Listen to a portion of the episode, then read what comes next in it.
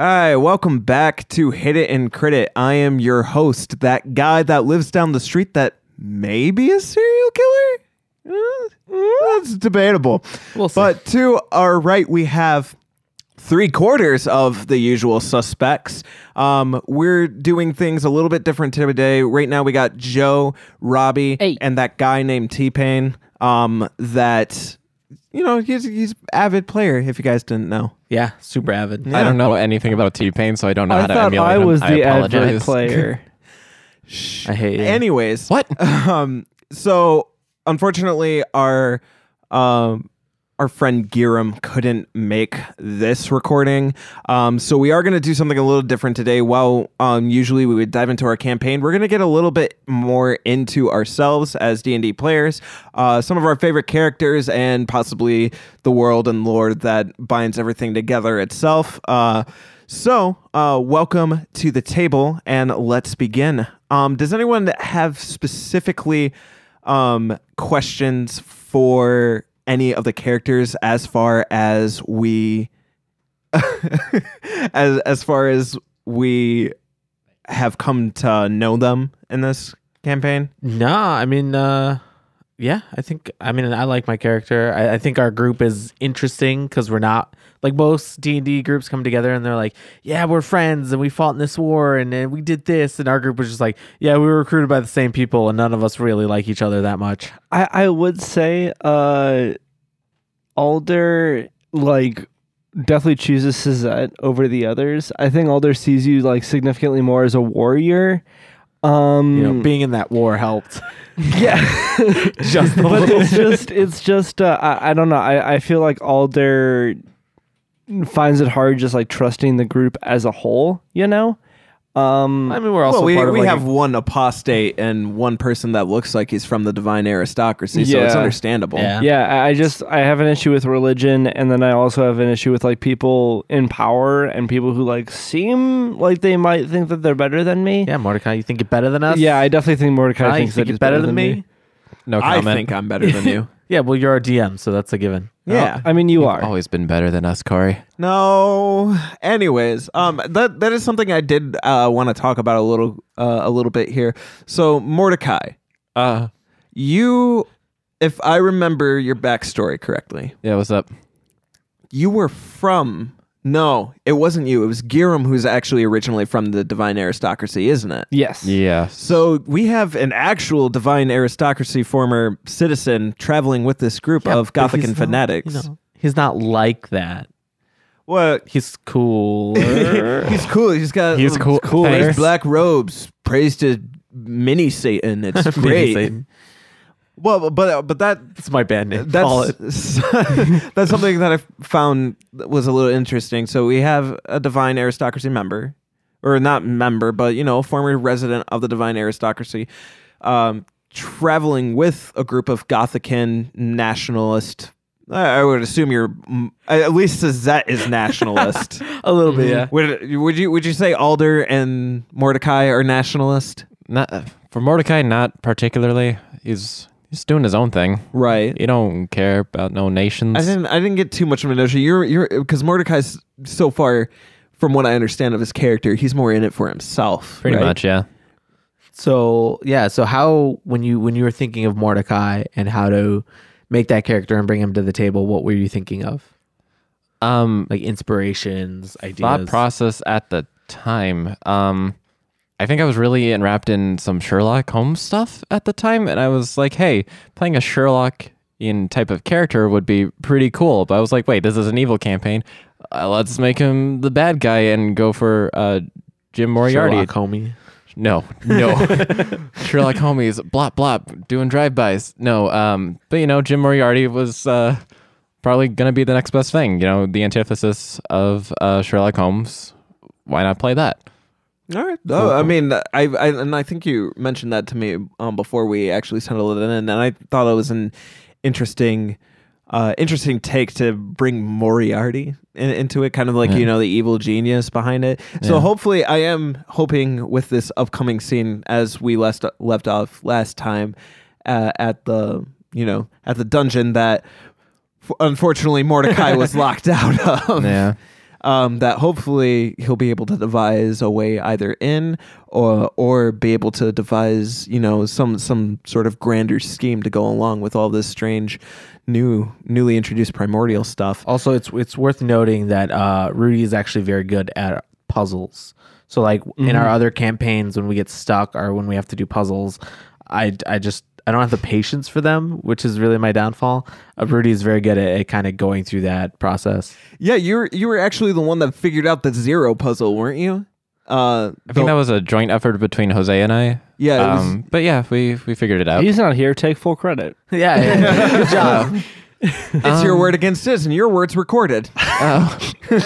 no, uh, yeah, it was definitely a group effort By the between the both of us. I, I think I was the one who figured out that like it, you need to shift the letters a certain way. Yeah, it was but like he a was the one- cipher, right? Like, yeah, it was a cipher basically- puzzle. Yeah, But where I they were think- trying to find a name to one of the uh, former siblings of Kata, which are three grand characters that we'll probably explain later at some point. Yeah. Um, but yeah, they had to figure out the names of one of them, of which they've never heard of or even known to be before. And Rudy and Jose were able to actually figure out the cipher, I- which I will say really funny shit. Um, Jose, when he uh, after we aligned the letters and he was going through them, he was off by one letter. Instead of going for an R, he went for an S. So he was just like Zeso, Zeos, and Corey, you were just like oh, so close. And I was, I was like, son of a bitch, it's zero, isn't it? And you're like, what?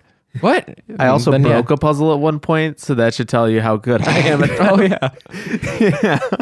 Uh, we got around it though. um, real quick, uh, before we get too farther into it, um, Alder, Yeah. nationalist or no?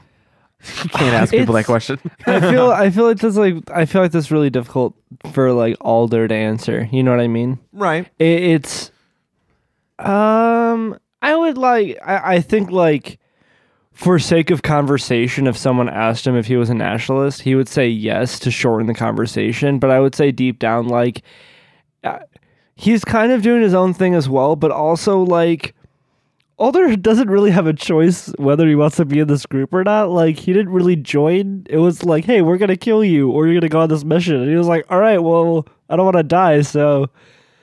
But I don't know. I think I don't know. Alder's a Alder's a fun character, uh, because he's he's very he's different from what I'm used to playing for sure, and that's what I knew I want to do entering in this. Is usually I play, I I don't want to say like a meme character, but um a very charismatic character, Right. usually with um. I mean, Alder like has his mushrooms, but I mean like very very large drug issues, which is always super fun. Um, or I play like a very tanky person. Um, but Alder was just like such a new character to bring to, and every time I've played an evil character, it's very Hobo Murdy murder esque. Sorry, it's very Hobo murder esque, and I usually just want to be a dragonborn that just rips people in half. But I was like, how do I play an evil character? Without being just absolutely barbaric. And I think making Alder unaffected by like the torment that he's gone through in his life was the best way for me to portray that. Like, give him a hard life, give him a hard backstory, but don't let it like rule over him. Just let him be very neutral approaching everything. So then that's something that I personally am grateful for because when I'm I'm gonna let you guys know right now, this is the first evil campaign I have run where I didn't immediately have a death count above ten within the first session. Yeah.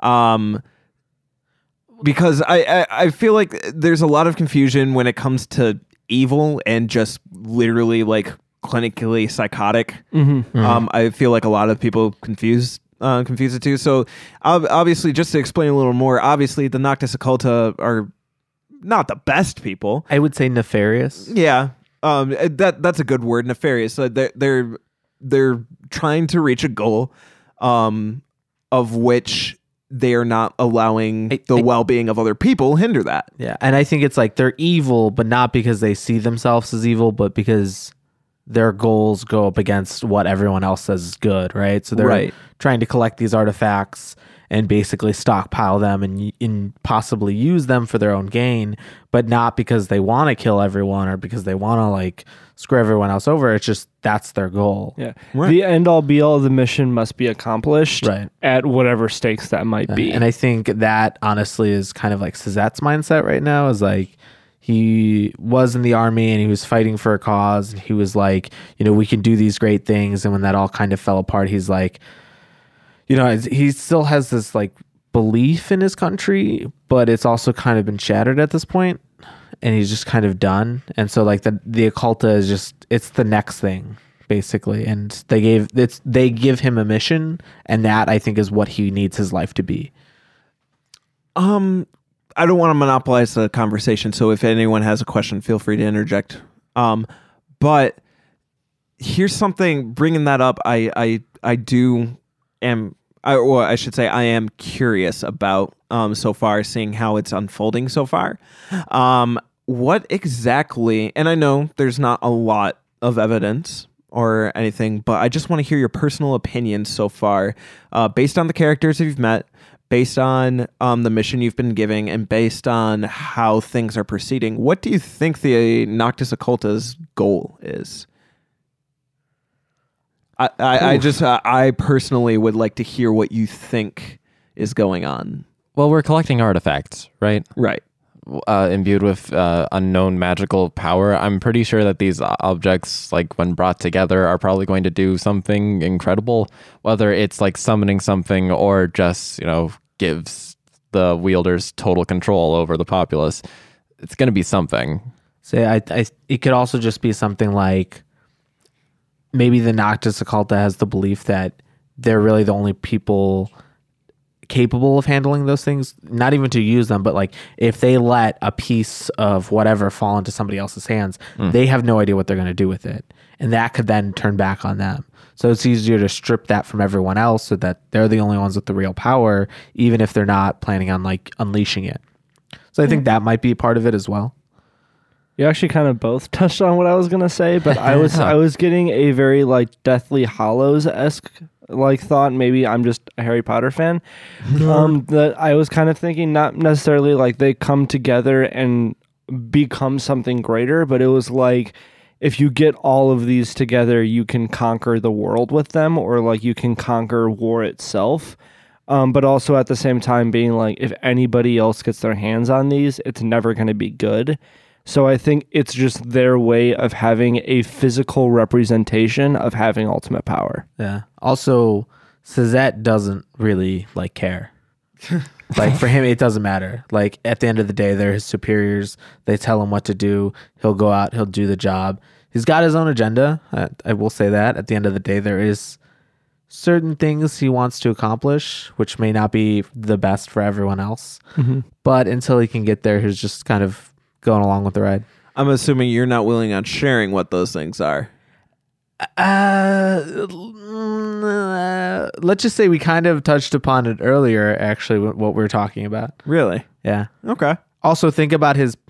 Think about the deity that he follows. Right. Okay. And I did actually, I did kind of say like, so Suzette follows that deity and wants this power because like, uh, uh, Roth used to be able to put his hand, you know, on the board that is the world and wipe things off, right? Just push, just destroy it. right. So, Okay. you know, there's there's that. I, I think I, I think I have a I think I think I know. yeah. I think so.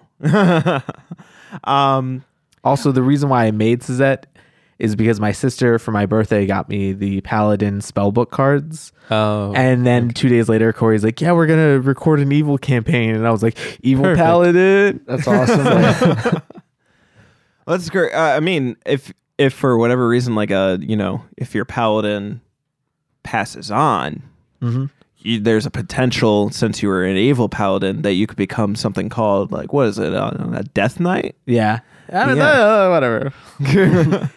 um and i know i know probably some people are thinking about it um there is uh like i mentioned in the uh um i think either episode zero or episode one um but there is a famous death knight um that when i initially presented this um i soon came to learn that um, I I can see how this could be misconstrued. So I did want to address that real quick. There is a famous Death Knight uh, in the canonical D and D universe whose name happens to be Lord Soth. That I found out. Oh, okay. Um, so to address that real quick, they're not the same person at all. Two two different two different entities here. But um, with that being said, um, bringing up some of the characters now that you've had a little bit more time to uh, kind of get into the flow of this campaign, um, who are you keeping your eye the most on? I, I just want to. It, it doesn't necessarily have to be in a "I don't trust them" aspect, but who are you more more interested in uh, watching further? Definitely Giram. Yeah. Um, like I said before, I I, Are we all I do it's Giram? genuinely I do genuinely trust Suzette. Um, and Mordecai, like not to be rude, but Playing it's, it's how it's how Alder sees the world. Like you simply having a cane, I don't understand why you're here. You know what I mean? okay. Um, where like I think Alder looks at Mordecai and he's like, he's a great mascot to have in the group. You know, like there's here's a rich guy and he can kind of explain most things away. Um, but yeah, it, it would definitely be be Giram, and not just because Alder doesn't even have his own.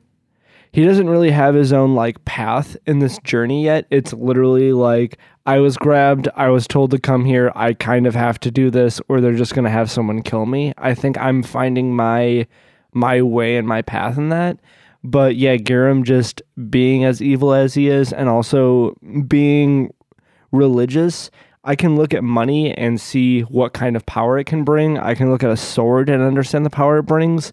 I don't understand religion, and I think that like not knowing something is what like really scares Alder is not knowing the kind of power that he could have. I mean, Suzette's religious in a way, right? But but you have been like more open kind of thing. I Eh, alright, still I I, guess. think Alder just in general sees um Giram as like a dark figure, Mm. but also just like a very enclosed person. So so here's the thing that I will note that that actually is a very common um, perception when it comes to religion and magic in the uh, in the actual world. Like if someone's a say if someone's a follower of a god of battle, people are more susceptible to that and they're they they see that a lot more and it's become a lot more common for them to see that but when someone's a you know, following a patron that is a lot less known and definitely has in this case in the most literal sense definitely has some you know unsavory motives um that th- can throw people off when it comes to their uh, innate ma- magical abilities or what their patron offers them Makes sense. Mordecai? Oh, uh, in terms of uh, which characters we're interested in or trying to keep an eye on, it, it's definitely going to be Garam. I'm interested to see, like, in general, what happens with him. Uh, with Orcus, he's probably a little bit more devout than Suzette is, and I kind of just want to see how that whole relationship works out. Not to say that Suzette isn't like the most religious boy, but he's not like going into a dark closeted room to pray every session. Yeah. Yeah. That's alright. the that's the unweariness where it comes from is I don't know much about what he's doing. I don't know what he's doing and even talking about sacrifices, none of that's good. Um and being so calm about seeing bloodshed. I mean Alder's very self-aware of his own like mental conditions and where he is mentally. He's expecting other people to react. You know, he's not unfeeling, you know. Okay. Um. What about what about you, Suzette? And, uh, Suzette's not really worried about any of you. Does that make and not like in a like a Not like in a- ignorant way? It's just like at the at the end of the day, like I don't know. It does doesn't matter. Like like for him, Garam's religion doesn't matter because he can swing a hammer and cast spells, and when we're fighting, that's good enough. And it doesn't matter what happened with Alder's father because at the end of the day, as long as he's putting arrows in the right people, that's what that's what's up, right? Mm-hmm. And even with Mordecai, like he doesn't like Mordecai. I think he would say he likes Mordecai the least, purely because of his own bias against the way you dress and the way you talk and the way you mm. you, you like he even says it. You smell like the aristocracy. Yeah. That's what he dislikes. Mm-hmm. But at the end of the day, like as long as you find ways to be useful, which you are by pretending to be a noble, it's all good. Yeah. So like at the end of the day, as long as we're all doing our roles, it doesn't matter. I like- He does not like that uh, platinum haired girl though, No? or Cedric. Cedric freaks him out. There's something unsettling about Cedric that he doesn't like. Okay, well let's let's talk about that then. Let's talk about the NPCs that we've encountered. Oh yeah. Uh, so let's let's start off with uh, the ones that were handed to us. There, uh, platinum haired girl. Still don't know her name. Yeah, we never bothered to ask her name. so. Alright. Uh, what what are what vibes are you getting? I, it, I, she's kind of snobbish, you know. And like I like when I pointed out her boots are untied, and they were. She wasn't like, "Oh, cool." She was like upset about it, which was weird. I don't know. Also, the fact that I feel like she was sent in as backup, and I don't like the idea of us needing backup. Okay. I didn't see her, did I? Just at the beginning. I didn't see her at the Yeah, you didn't see her at the tavern, and we didn't talk about it. so. Yeah. Yeah. So I was uh, for the first impression that I got, um it it I probably would have forgot about her by now, you know. Yeah. It, it I Fair saw her. I saw her first day in. We've had two battles since then. It's it's she was there, you know. A passing face. Yeah. Just another would thi- member. I would think I would think especially for Alder it would have been a very much passing face. Okay. She was rude to me though. she was kind of rude to all of us. Mordecai. Um, I'm not 100% sure what I think of her. Um, I I understand uh, Joe's slash Suzette. Are we referring to each other as our character names or just I guess does that's it matter? whatever. Oh, I guess okay. it's It's whatever. Uh, okay. Uh, f- I I agree with Suzette's line of reasoning or idea that uh, she's probably sent in to be backup. But if that was the case, why wasn't she with us? Why isn't she with us now, joining us, helping us? What's going on with her? Yeah. There's obviously a little bit more shady business going on. by backup, I think uh, like we just hit a, a place where there's like s- uh, like a a blood priest like thing is happening. A. Riker. A Riker, yeah. And that's like maybe they didn't expect that. Maybe our job was to go in, grab the scepter, get out, and now something else is unfolding, and they're like, "Oh shit!" They may the four of them may not be able to handle it. So like they don't. They're like, "You have to go do what you have to do," but at the end of the day, they don't know what's going to happen to the city either. So they may just be, I don't know, setting up everything as well as they can. And so, something I do want to point out real quick before we continue with the uh, questions, just to give a little more context on the Noctis Occulta, because I thought you brought it up there um, pretty well there. So, the Noctis Occulta, like I said, they're they're nefarious, yes, but they're definitely a more thought out villain group. They it, when I say that they're trying to get these artifacts by any means, I, I uh, they are trying to get them by any means, but they also don't want to draw attention. Yeah, to it's them. Right, not right. reckless, Right, like yeah. calculated. They would kill somebody to like keep their identity. It would be a secret. calculated They kill, wouldn't kill everyone just cause. Yeah. Yeah. So that so I think that is an interesting point that you think that they would bring bring him back up when they think that an entire village could be wiped out. yeah. Um, because you know, like like like we said in the episode zero, the the world thinks they're dead. hmm Crazy. So how did you, Corey? How did you come up with the Noctis Occulta? So this actually they they've been in the making for a while. Um, they actually started out as an assassin group um, to rival that of Raven Rock. If anyone who doesn't know, Raven Rock is an essentially an a famed assassin uh, assassin group in my uh, OC universe. Um, the Noctis Occulta essentially started out as rivals to them because I felt that you know it would be a little campy or you know OP for the Raven Rock to not have rivals. Um, with that being said, um, the Noctis Occulta started out as people that actually came from Voldrin, who worshipped a uh, abyss lord uh, named Ophio. Um, that's how they originally started out. I should say this was probably like build one of a uh, of a the Noctis Occulta, but eventually, uh, eventually, as you know, I used them in more and more se- uh, sessions. They be- started becoming a lot more and more mysterious. Uh, they kind of adopted the sense of the Raven Rock, where like they could be anywhere. They could be anyone you talk to. Um, but they started to leave the whole assassin game. Um, eventually, I think there was uh, an adventure I had with uh, a different group uh, where they essentially were living during a cataclysm. So an end of the world event occurred, and they were unfortunately there to witness it. Um, this would later become known as uh, well, the unearthing. Um, so that was when the in my con- in my canonical world, it's when the demons regained as or regained access to the mortal plane. Oof. So they regained access, uh, and by demons I mean both from the infernal and the abyssal plane. Yeah. Uh, so, they regained access to the uh, material plane. People thought it was going to be another demon war.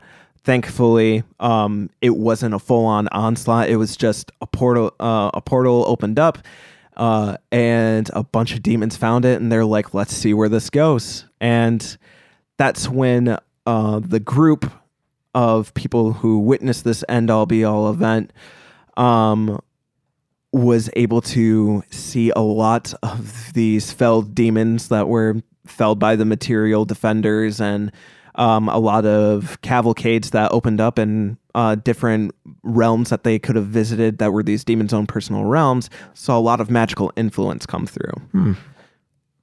And obviously, that's where it began to take form, where the Noctis Occulta started to gather up these artifacts. Interesting. As for their leader, Lord Noctis, that's actually going to be revealed in the campaign, so I won't get into how he came along. I I want to know if if you don't mind. Uh, If you don't mind. uh, yeah, go for it. All right.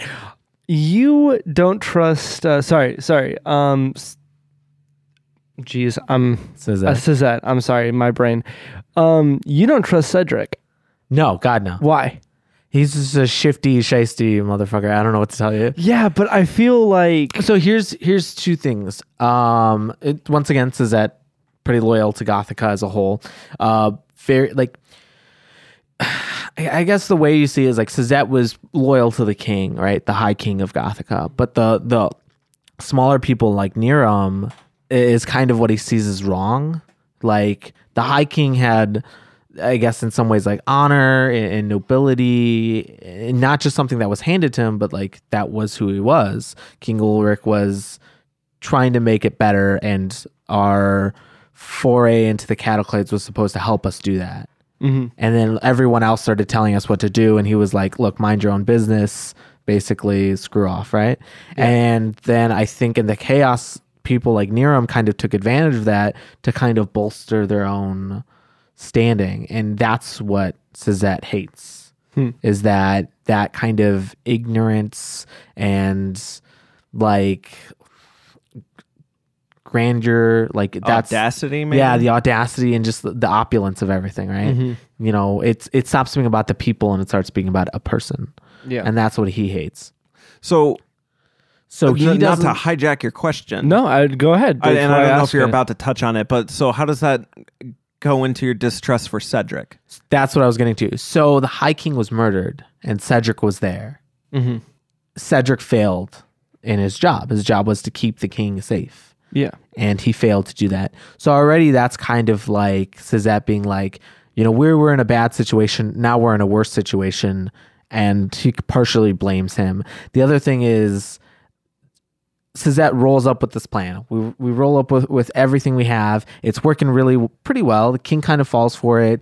Suzette's got ideas going on how we can kind of finesse the rod away, maybe kill King Niram in the process, um, because that's you know a thing that he would see about doing, right? And then Cedric just walks in and goes, "Yeah, you're all liars." Mm-hmm. right? Yeah. So now that's that's two things Cedric has going against him. Yeah. And then when you ask him about the king, his whole face shifts, mm-hmm. right? So his destroyed eye becomes whole again. So it's like I don't know. It's that it's the whole thing of like creepy factor. Obviously, he's holding more power than he really lets on. Yeah. He lives in a derelict building outside of the city walls, which means he doesn't even really care about. I feel like he doesn't care about Niram, um, which is fine. But he also doesn't care about the city either, right? He's not living in there. Yeah. So there's there's just a lot of factors into why he distrusts Cedric. Yeah. So What More about ca- you two? I want Uh, to hear Rudy's answer first. Let's yeah, let's hear Mordecai. What's going on? He's Mordecai is. I'm definitely uh, wary of him. I'm not 100 percent sure what his goals are, but I have a really dumb theory that I'm not going to say out loud because I think it's too dumb. no, no, I want to hear this. Yeah, you, well, you uh, cannot go- say that sentence. I'm- Yeah, I'm not can't gonna- say it's too dumb and then Well, not let's say- hear him out on this. Okay, so after what Joe just said, um, where he obviously has more going with him, or he's holding back. Yeah, I, certain I think he's more than what he lets on. Right. After that being said, I can't help but feel like this is a really this entire adventure right now to get the rod is some big trial slash test. Cedric might be Noctis or just somebody much higher up in the occulta. Eh, interesting. It's possible. I like. I don't think that's dumb. I don't think that's dumb at all. I think that's a very Okay. Corey's like writing down. He's like, yeah, yeah, no, that's crazy. just like scratching Even out my worse, original he's answer. scratching everything Yeah. he just wrote out Yeah. over the past two weeks. Well, no, no. I think that's a very interesting, and I think that would be a pretty entertaining. uh, I think that's an entertaining suggestion. Yeah. I don't know. It's a thought. Alder. Um, I I like him. I like him because I.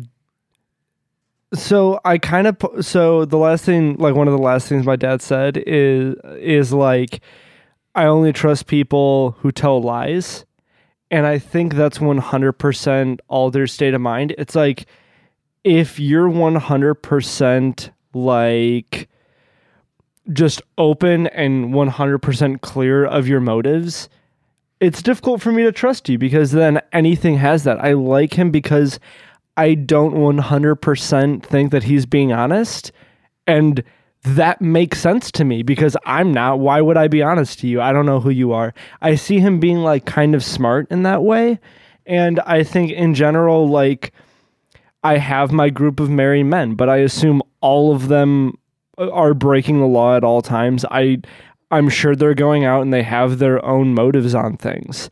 But for my knowledge, we're in this together and until you stab me in the back, it's it's that's how it's gonna be. You know, if you're gonna stab me in the back, that's gonna happen one way or another. If I'm gonna stab you in the back, that's how it's gonna happen one way or another.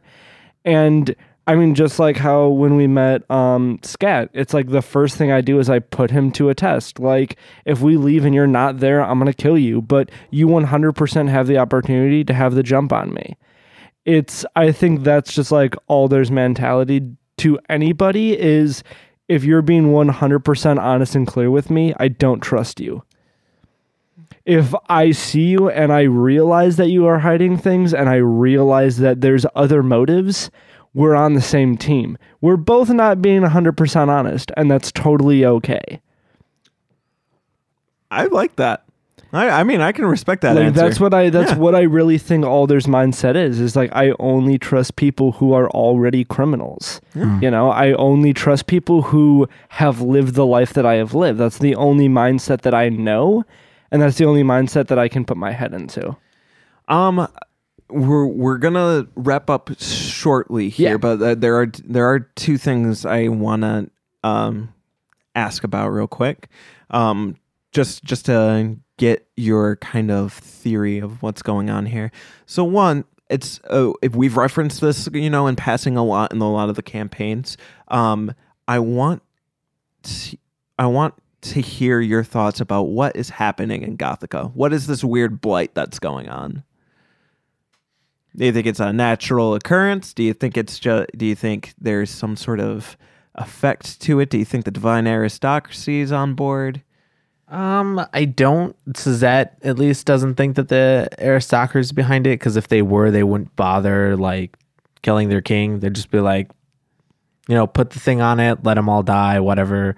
We can take a step back. But the fact that they're still actively engaging with us. I think it might have something to do with what they were doing in the Cataclades. Um, so they might have possibly pissed off a deity or opened something they shouldn't have opened. Um, or even just, I mean, maybe maybe somebody else saw this and was like, you know, put some kind of god or deity up to it. But I don't, I don't think it's aristocracy. I think the aristocracy would just blow us like cannons, hellfire, dragons down on everything, let us burn, rather than uh, do something like that. What about Mordecai? Um, I don't think that there's any giant conspiracy. Like, I don't think it's the aristocracy. If anything, it could just be like some bad mixture of clouds and some really sick shit that's going through the air right now. It's probably just something as simple as that. Oh. Okay, fair enough. And I think it's just in I kind of with uh with Mordecai I, I don't know what it is. I assume it's magical, but does this have anything to do with the I like finding the items that we're out to find? Maybe. You know, it's like are those not being where they're supposed to be causing all of this or are these weapons the way to battle out these kind of things? I don't know. But I think that they're connected. okay, Now, Corey, question for you. yeah. Who's the closest? Who's the closest? yeah. Who's the closest to the truth? I don't think he can reveal that. I know, I know. Totally. yeah. Uh, Corey, on, here's man. my The question for you. what is it? how how is this gonna unfold? yeah. Um. um. Final question here. Um. With the king, and with the cataclades, and with this scepter, what what do you think exactly happened on the last day of the eleven year war? I just I I I you know I understand you may not have thought about it, mm-hmm. but what do you think happened to that swung all of this into motion? Ooh. That's a tough one. That's a Yeah. hell of a question. I mean, definitely never really thought about that, but what does start and stop an 11 year long war? Yeah, I mean, But- well, is it is it been officially ended, or is there still um like The- treaties tre- treatises going on? Whatever. Well, it's it, it, it's kind of like a treatises thing that's going on. The war, the fighting stopped. made up word. There's a there's a there's a uh there's a ceasefire. Fighting stopped. The divine aristocracy is occupying Gothica. All right. So their forces are there. Their forces are present. And they're watching over things, but there is no bloodshed. And then yeah, and so I mean, I think in Suzette's backstory, the king had been killed, but he was he was on his mission to find that thing in the maze when it happened. So he wasn't even fully aware of it until after, like after it happened. Um, I don't know. I think yeah. I mean, he was assassinated. Obviously, suspects is the Raven Rock, but I think Suzette's so paranoid at this point that he thinks it really could be anyone. Like it could have been Raven Rock. It could have been somebody in his own court. It could have been a divine, you know, uh, like a deity intervention. It could have been literally like at this point, Suzette's just like it could have been anything. Okay. What about Alder? I think it's a situation of both sides have bigger bugs to fry. And it might be a situation of simply like, this isn't doing anything for us and we're going to burn ourselves out. Um, and it might be like, uh, I'm throwing things out. I don't know the entire lore. Alder himself doesn't know a lot about stuff for sure, but it's it might be like is this connected to the blight? Is the blight stronger in places? Has the blight released things? I don't entirely know what's going on, but it might be a situation of simply they have a common enemy or altogether it might be better if this war didn't necessarily have a victor, you know? But I, I think that's kind of what would mainly be on Alder's mind is either way it stopped. And my assumption is because there's a greater danger. Okay. It, that greater danger could simply be us, you know? Is there's too many spies, there's too many people, he said, she said. Let's get can we? It could be a conversation of can we both pull our troops together and figure out like, who's who? like yeah, what what in God's name, in the God's name is is going on? yeah, yeah. All right. Well, terrific. Uh, Mordecai, any thoughts on what uh, started, ended, and happened during the 11 year war? Um, I don't think Mordecai's really concerned about that, honestly. As long as the results of it aren't entirely affecting our travel or affecting our mission, it's not going to really be an issue for him. Fair enough. Okay. See, so that is the opposite. So Like that wants, he wants to get involved into it. Yeah. Yeah. All right. Well, that's that's all the major questions I wanted to address um, while we were, you know, this early on in the campaign. Um, I do think it would be important to do stuff like this um, just to get a headspace for everyone while Yeah. we make Yeah. some um, tremendous strides. definitely. Um, Yeah, I was gonna say like every few episodes, we mm, 30, 45 Also, minutes. even just recapping like a path of a character, you know, Yeah. What's what's changed, I you think know, um, something else is like on the Instagram and the Twitter and or whatever we have it on. Um, we should uh, like I mean we're all D and D people. We all have other campaigns that we're a part of. Sure. Uh, we might even start putting together like stories from past stuff that we've done. And like I don't know, I'm sure I could write up some stuff. Corey could too Yeah. about like because we all have like other characters that we've played that Yeah. we really liked. Um, so maybe little snippets of like adventure, other adventures that we've gone on. Yeah, I've actually been thinking about doing like or releasing a bit of the lore and timeline of Kata as a whole. Um, some of that may, you know, tie into the uh, Noctis Occulta adventure. So be sure to check out some of our social media so look for the tags. official companion handbook. no, I'm kidding. I'm kidding. Would we have time um, to at least go around once and tell like a really short story about one of our characters? Like I'm one of our past characters. yeah, like real- one of our past characters. Just like, what's up? Real quick, cut James, how are we doing on time? Would that be acceptable? You're, you still got some time. Okay. Uh, Okay. Yeah. I'm not saying like if we're really short on time, it doesn't have to be everybody or like just one person. In Yeah. the next session, You wanna start? could- Me? Oh, sure. I, I didn't really have anything planned, but it, I mean, I've got one. I've got one thing, and it actually also ties into how I started with D and D. Um, so I, I'm pretty sure we were playing fourth edition. And it was a lot of homebrew stuff because my uh, the DM at the time, one of my friends, was just kind of letting me just he was just rolling with a lot of the stuff that was going on. I uh, this was the first time I ever played. A friend of mine was just like, "Hey, my friend wants to try some D and D stuff. What do you think?" I'm like, "I don't know what this is." And it's like, "It's not a video game. It's paper and dice." I'm like, "What?" So so yeah, I, I just tried it out and I made a rogue uh, stealth boy um, who rolled incredibly high for every single one of his stats. My friend was just like, Jesus fucking Christ, how did this happen? Like, I, I think at the time, um, for when he was making us roll stats, we were rolling d20s for all of it. Wow. It was a little odd, yeah, but um, I rolled straight up like 18s, 20s for all of my stats Whoa. and then modifiers on top of that.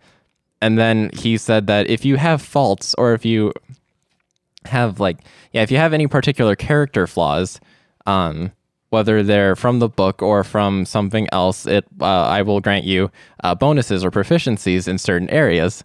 So, um, my rogue uh, for the flaw that I gave him, I said like, hey, so my character, bear with this, sees the world in binary, in just ones and zeros. So I made it so that if my character ever rolled a seven, he would just fail miserably for the next seven rounds of whatever he was doing because he would like see a seven in this world of binary and just be like, "Holy shit, where is it? I gotta get it." so Yikes. Interesting. yeah. So my my character was apparently so incredibly stealthy that he just stole everything and nobody could say or do anything because they didn't know it was him. I we went to a tavern and we we were just trying to get some information from a dwarven barkeeper and I saw two people just drinking, you know, some ale out of cups and I'm just like, so and I was just like fucking around trying to see what I could do with this. I was like, "Can I just steal the cups but not the beverages inside of them?" And he's like, "Well, if you roll high enough, you can." And I rolled, and I'm like, "Yep." And he's like, "Well, you managed to somehow steal the cups but not the beverages." And the beverages, after a slight moment, just pushed to the ground. And I was like, "I can do anything." So I tried to steal the innkeeper, Yeah. And he was like, "Hey, no, no, no, no, no, stop it." It's called kidnapping. yeah. It's not thieving, that's kidnapping. But then, um, a little later on, Wouldn't he also only sleep on the roof? yes, Yeah. okay, so he slept on the roof because he was being hunted down by some prostitute assassins, which I will get into in just a second. Oh, Jesus. But my friend and I, we succeeded in like an adventure and we were just like, let's go celebrate. And my friend's just like, let's go to a whorehouse. I'm like, all right. I, I made sure my character was like socially inept, so he couldn't really flirt his way into anything. So he was just like, I'm going to steal a prostitute instead. So he Once he- again, kidnapping. kidnapping. so he succeeds, and it wasn't a bag of holding or anything, or not that I can recall. So he just shoves someone into his bag and just run, runs with it. Yeah, because if you put someone in a bag of holding, then it kills them. Does it? Yeah, They it's like out of after like 10 minutes, they suffocate to death. Oh shit! I didn't know that. But she was fine apparently because her uh, prostitute assassin sisters found me on the roof of the tavern, and they're just like, "Hey, give her back." And I'm like, "No," and then they just killed me. So yeah, So you do die in every campaign. Okay, that's not good in to every know. campaign. Uh, he just the lived ones in that the Black Sun. Yeah. just the ones that I purposely have no real attachment to. So in, in two different campaigns we were playing, uh, Rudy's character died within the first like 45 minutes. That's amazing. yes. Um. Riley? Yeah, I got yeah, I got something quick. I, it's not really a story. It's more. I guess it would be almost like a tip, like a player tip. Like I said, I really like playing meme characters, but they're. I mean, like meme characters are fun, and I know that they're not always fun for a group. or the Um, DM. or the DM. Yeah, it's also like one of those things that I think um, it's difficult. It sometimes gets to a point where it's difficult. Where it's like, why would why would a group of people keep this character around? And that's what I love about my character Advert. And he's a insane drug drug addict. He's a hacker in um, our cyberpunk uh, campaign. But what I like about him is that he won't get kicked out because he's just too good at being a hacker. Like he's stoned out of his mind 24/7, but he's really good. Yeah, my Like, character he's Manta really good. has really thought about crushing your skull like but a you watermelon. can't because you need me for this, and that's what I like about that character is because I feel like it's not a character. It's not a character. I'm fine that everyone wants to kill me, but there has to be a reason why they don't, Mhm. and that's what I like about Alder is like he's. It's like he's a drug addict and he's a total problem to everybody, but it's like, god damn it, he's good at his job though. Like Yeah. at the end of the day, at the end of the day, I get things done. Yeah, but when you're making a main character, give them utility. You need, Yeah, yeah, yeah. they. I mean, they still need to be part of the game. Like, I mean, I I had a meme character. He was a total joke, but I just built a straight tank. He had no flavor to him or anything like that. But he just he was there to kill. And they literally had to keep him chained up to a barbarian, and they would just let him loose in battle. Yeah. that was the whole point. Don't- I, don't I just- rolled for intimidation, and it was physical intimidation by standing there. Yeah, don't just make a difficult character for the sake of you can because they're your friends and they're not going to tell you to leave the table, but yeah, make it don't- make it i mean it just it's Yeah. as simple as like make it a reason why they would put up with your shenanigans and also like your players at the end of the day will still be like yeah he almost got a shot because he called someone a whore in the middle of a of a nice party but he also killed everyone who then attacked him Yeah. so it just Ar- yeah Arwen, the leader of your gang, is. Uh, I don't. Does she actually have a name? Lady Uh, Redpool. Lady Redpool, Fang. Fang. Oh, Yeah, right, Fang. Fang. When when you're a drug addict and you never stop talking, and Fang asks you to be quiet three times, and you don't, and then she tries to kill you. yeah Yeah, great mhm. Good stuff. Um, I I think one of well, I, I started playing D and D pretty recently with our first campaign. I played a little in college, but um, I made a character Kriv, and the reason why I made him was I was playing uh, Fire Emblem Heroes, and I just got a character that had a uh, Naginata as his weapon, and I was like, that's dope. I'm just, you know, I'm going to use that. I'm going to build off of that. And then I built this whole character, Kriv, who's a Dragonborn fighter, who also multi-class into a warlock. And um, yeah, I mean, I really liked him. I thought it was pretty cool. It came from pretty not like a crazy difficult background, but Um, basically, his tribe had been kind of enslaved by a, a larger group. Um, it was kind of like the the cannon fodder for them, and he wanted a better life. So him and his father and some other people put up a good fight and left. Uh, his father died in the process, but um, so he's basically just becomes like this really useful person for the leader of their group on purpose, so that he could kind of further their cause. Um, and at one point, he got a belt of storm giant strength. Which, To this day, I regret that belt from ever existing. yeah, yeah. So it, it got really lucky. We we met a god Kenor who uh, gave us each abilities, and the first time he upped my natural strength to like twenty two or twenty three or something. I, I think it, he upped it post natural. Yeah, uh, yeah. So, I like think I had twenty one or something. Yeah, I had like hill giant strength, which was pretty great just by itself. And then later we met him again. Um, we met him a few times, so we got some pretty cool stuff off of him. Um, so I got a Vorpal blade, but then I got a belt of giant, uh, storm giant strength, which ups it to twenty nine. Oh so my god! I could basically like punch buildings out of existence. He actually literally at one point uh judo flipped this large uh avatar construct that was about 3 stories high.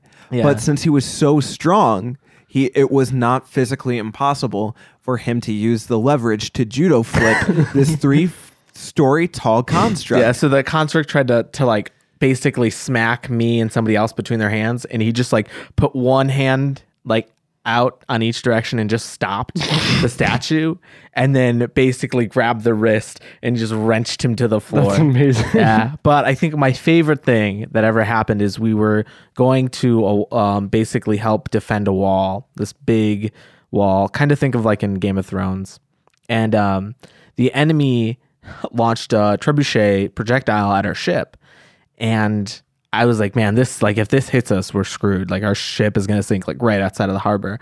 So he he had um, a packed weapon, so he changed it into a, a maul, like a warhammer, and he basically like javelin through it into the into the boulder in midair and just like collided directly with it and like slowed it down enough that when it landed on the ship it didn't really do damage. And then I was like, yeah, and then I'm gonna throw it back. and I got a nat. I think I got a nat twenty. And, And so I- again, so like I was supposed to have like a bunch of Goliaths help, but I rolled the nat twenty. So he just picked it up and just chucked it at the trebuchet and just broke it in half. That's amazing. Can I mention one thing real quick about that encounter? Um, our one of the NPCs at the time, Norelia, if I Yeah. yeah. So she could summon things, and how did we uh distract most of that entire uh ship? Oh no, that was a different. That was when they were attacking us. She summoned a cloud of bees to attack the enemy. Yeah, So all you hear is the bees. that was kind of a meme moment. I also like um in our cyberpunk when Manta Manta is a synthetic humanoid. Um, he's got a skeletal. His skeletal structure is metal, but his organs are are living, and it's so that he can get the benefits from certain drugs. So he uh, popped a drug called Rage, which ups your physical Whose rage was it? yeah, it was yours. I stole it. um, but we were a convertible was trying to get away from us, and he carries this big rectangular sword. Uh, basically, think of like um, like you know the the metal plates on the side of the street to stop you from going over the mm-hmm. guard. Imagine that like bent in half, Just a guardrail. Like yeah, it's like a guardrail with a handle. So he took it and he rolled a nat twenty to to for to hit, and then a nat twenty on the strength, and literally cut the car. The top of the car You turned directly into a off. convertible. I turned it into a convertible and I decapitated the two people inside of it. So that was also a beautiful. shining moment of how great things can go. but what about you, terrific. Corey? What about you? What's uh what's a good D and D story that you got under your belt? I actually am going to share that on the next episode. I Aw. love to share my DM experiences with you, especially some of the few that I'm definitely more proud in. Um, but thank you for tuning into this. Um, we are going to wrap up here. Um, next time, Giram will be with us, and we can get continued on with the story. Um, we'll see what's going on with that stone hovel. Um, for our plugs, uh, we got our usual plugs in here today. Um, we got uh, mostly speaking Sentai um, of Marshland Media, who is so gracious enough to let us use their podcast room. It's uh, amazing, and uh, we uh, cannot be more grateful for it. Very appreciative. Um, Super thankful. check out some of Marshland Media's uh, other podcasts such as What the Hell Mouth. Uh, that's a Buffy the Vampire Slayer uh, podcast. This movie's gay. This movie's gay. LGBTQ uh, related movies with an LGBTQ uh, friend, Corin. Uh, it's a great podcast. They're both hilarious. Um, we got I'll Get There, which features Monse and her dog, Comet. Um, It's uh, Corey's sister. and Courtney. I will be on it uh, this upcoming episode. Oh, nice. Um, so yeah, uh, finally, I, I think uh, we got the kitchen sink, Yeah. um, which is a podcast not like what we just did here, but about pretty much everything. Everything and Every broad anything. subject. Yeah. Um, that is hosted by our great Alder Hood there. Um, Yeah, and we've all been on it, and James was on it, correct? yeah. Yeah. Me and James had a one on one. It was pretty cool. All right, and then finally, uh, just check us uh, check us out on Instagram. Uh, that's going to be at hit it underscore and underscore credit. Um, and we will also be having by the time you hear this, our Twitter set up uh, under the same tag. Hopefully, you know. If if not. I'll, I'll edit it in the links below. And Um, where can you find us? And all uh, these other great podcasts. You can find us on Spotify, iTunes, Apple Podcast, uh, Overcast, uh, Pocket Casts. Pretty much all the links that I'm going to be putting in this description here too. Um, So if they're listening to this podcast, they know, like, just say like, "Hey, where you're listening right now, just search the Yeah. other stuff." yeah. So yeah, so share find- that with your friends, please. Yeah. Anyone that uses the that doesn't use the podcast form that you're listening on. But yeah, uh, thank you guys for watching. Any final words? No, thanks Thank for you for listening. Nah, yeah, thanks for tuning in. We'll see you next time. Isso.